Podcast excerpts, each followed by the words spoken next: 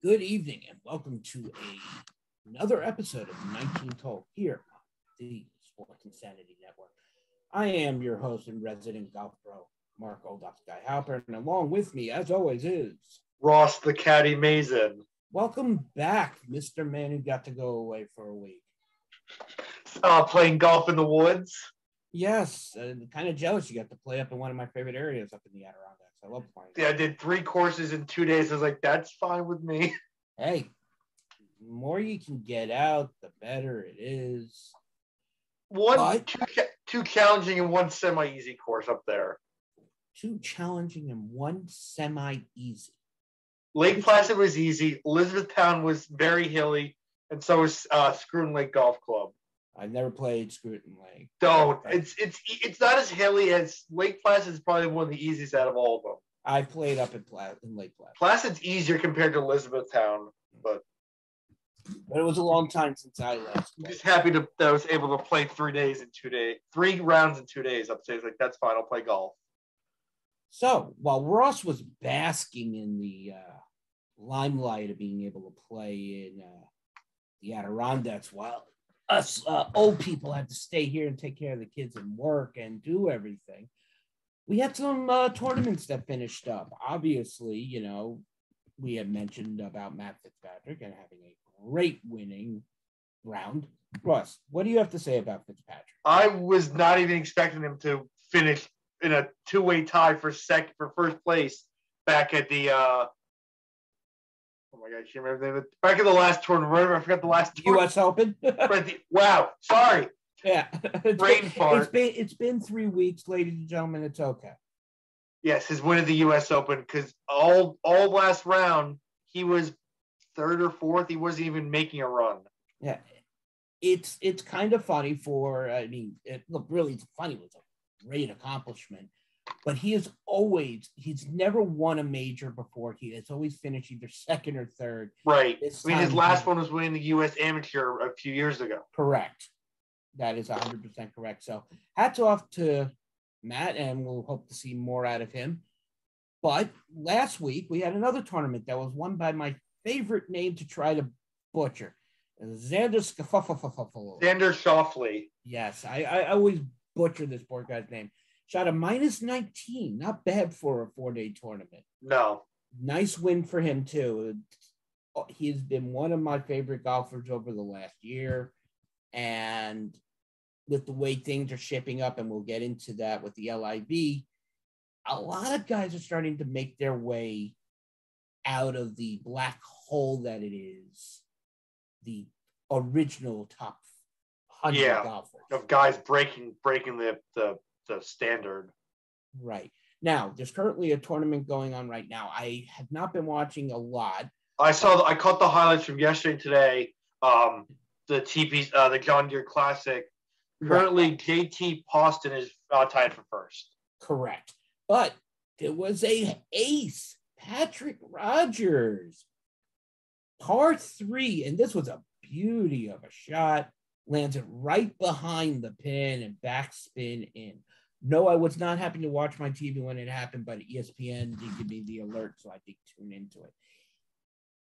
This is a time where we're going to see, like I just said before, we're going to see a lot of golfers who have not really had their names talked about start to shine here. Now that the LIV is now into its fourth tournament of $20 million or more purse, which is still ridiculous, even to Yeah, my likes. And we'll get into what we'll get into a little bit about how the PGA is coming back with it. Four tournaments, four purses totaling over $20 million. The PGA hasn't even come close to that. no, they haven't. The biggest one for them being was the Open with 17 and a half, and that was up two and a half million from last year. The LIV has, ta- I don't like to say has taken because in the truth of the matter, the fact is players have left. So it's not so much they have taken, they have slowly pied piped their uh, golfers over to uh, the LIV. So as of this recording, Koepka has left. Yep. Matthew Wolff has gone over. Carlos Oh. Ortiz, Eu- Eugenia Eugenio Chacarra, Patrick Reed, and Pat Perez have all made their way over to the LIV. Now, you can also tell Ross watches a lot of golf because he, uh, not a lot of golf, a lot of hockey, because he did not stutter through any of those names at all. So any guy who can pronounce hockey names should have no problem pronouncing golf Pronouncing names. golf golf last names. Right. So so hats off to Ross getting through that beautifully. But now is the time we have a very big tournament coming up. And that's, you know, it's the Open Championship, and that's being held from July 14th to the 17th, and at probably the one course every golfer outside of the United States wants to one day, whether it's walk on it or at least get to hit a ball on. And that is at St. Andrews in St. Andrews, Scotland, where the birth of golf really came about. And it's the final tournament, probably for the greatest golfer to play during Ross and my lifetime. I am predicting Tiger Woods says goodbye to the tour after this. Oh, same here. I, uh, you know, he, he, I admire the guy for trying to come back and trying to be able to show that he still can compete. But Tiger's time is over. Yeah, I mean, if this is gonna be his last run, then might as well make it a good one. Right. I wouldn't be surprised, you know, he'll finish, you know, as I'm saying with the Open, but I wouldn't be surprised if he has something to do with the Ryder Cup as well. We'll see how that will pan out. I think we're what a year away for the next one. correct. I think he'll have whether it's I don't think he'll captain it by any means, but I No. think he'll I think he'll have some influence or whatever.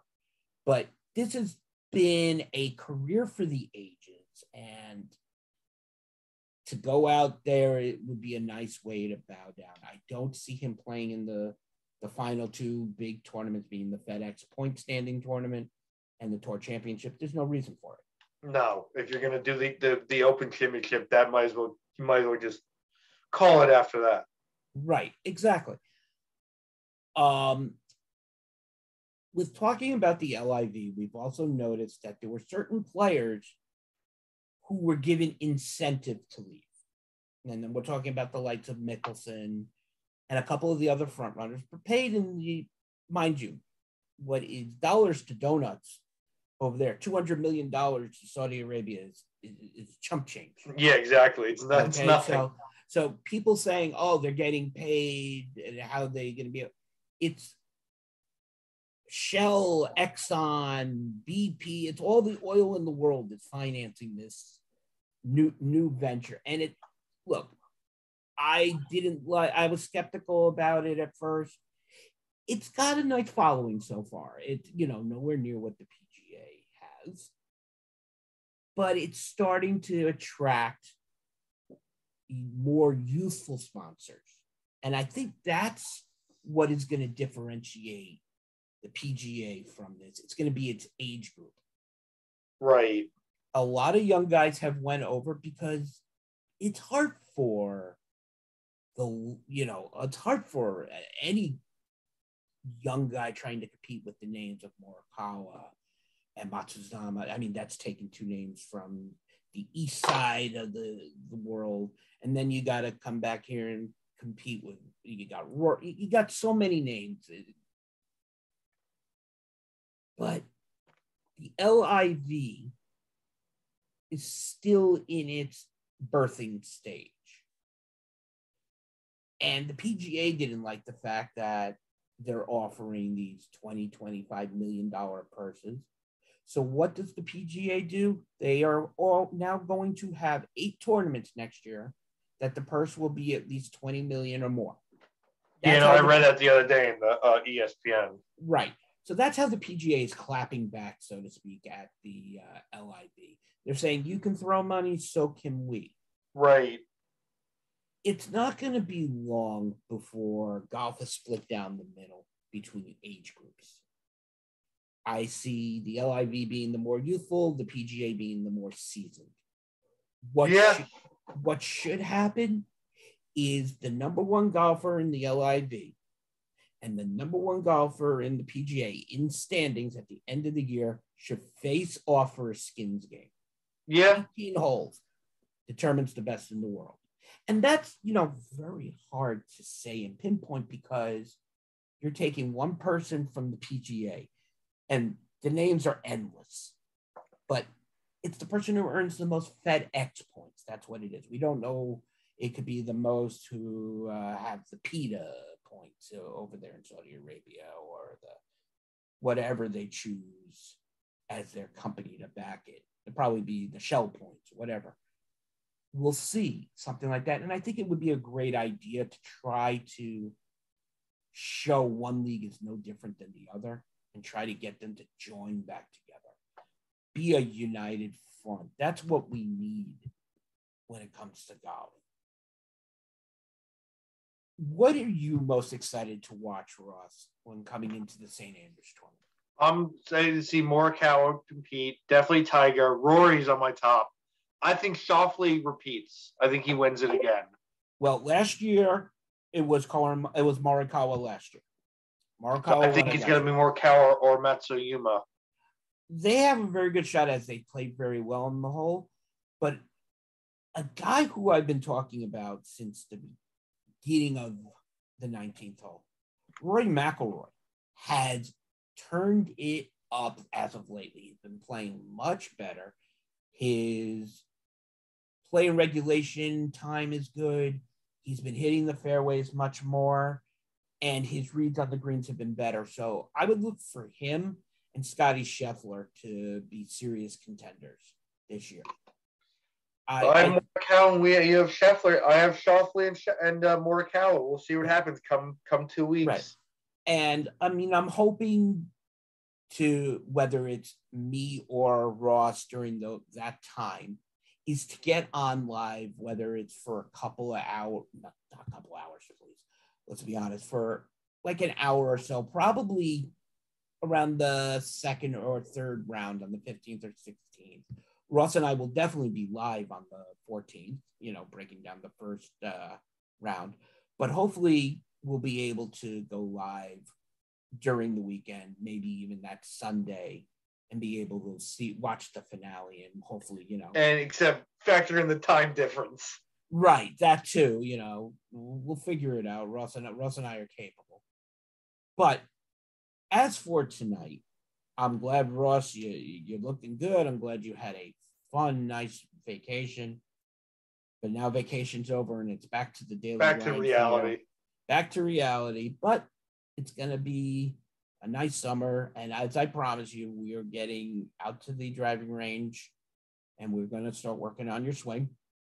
And we will, and I will walk a course with you one day, one day over the summer. And I will walk the course with you. I won't swing a club, but I'll walk the course with you and we'll get you through 18 holes. Maybe we'll get your dad to go out also that day. But we shall see, and we will wait for it to happen. But as for tonight, I am Mark Old Ops Guy Halpern, and I think Ross has froze out on me, so I am going to say goodnight to goodnight for Ross, the Caddy Mazin, and wishing you all a pleasant July 4th weekend. And Ross and I will catch you next week on the flip side. Everybody have a great evening, safe holiday, and good night.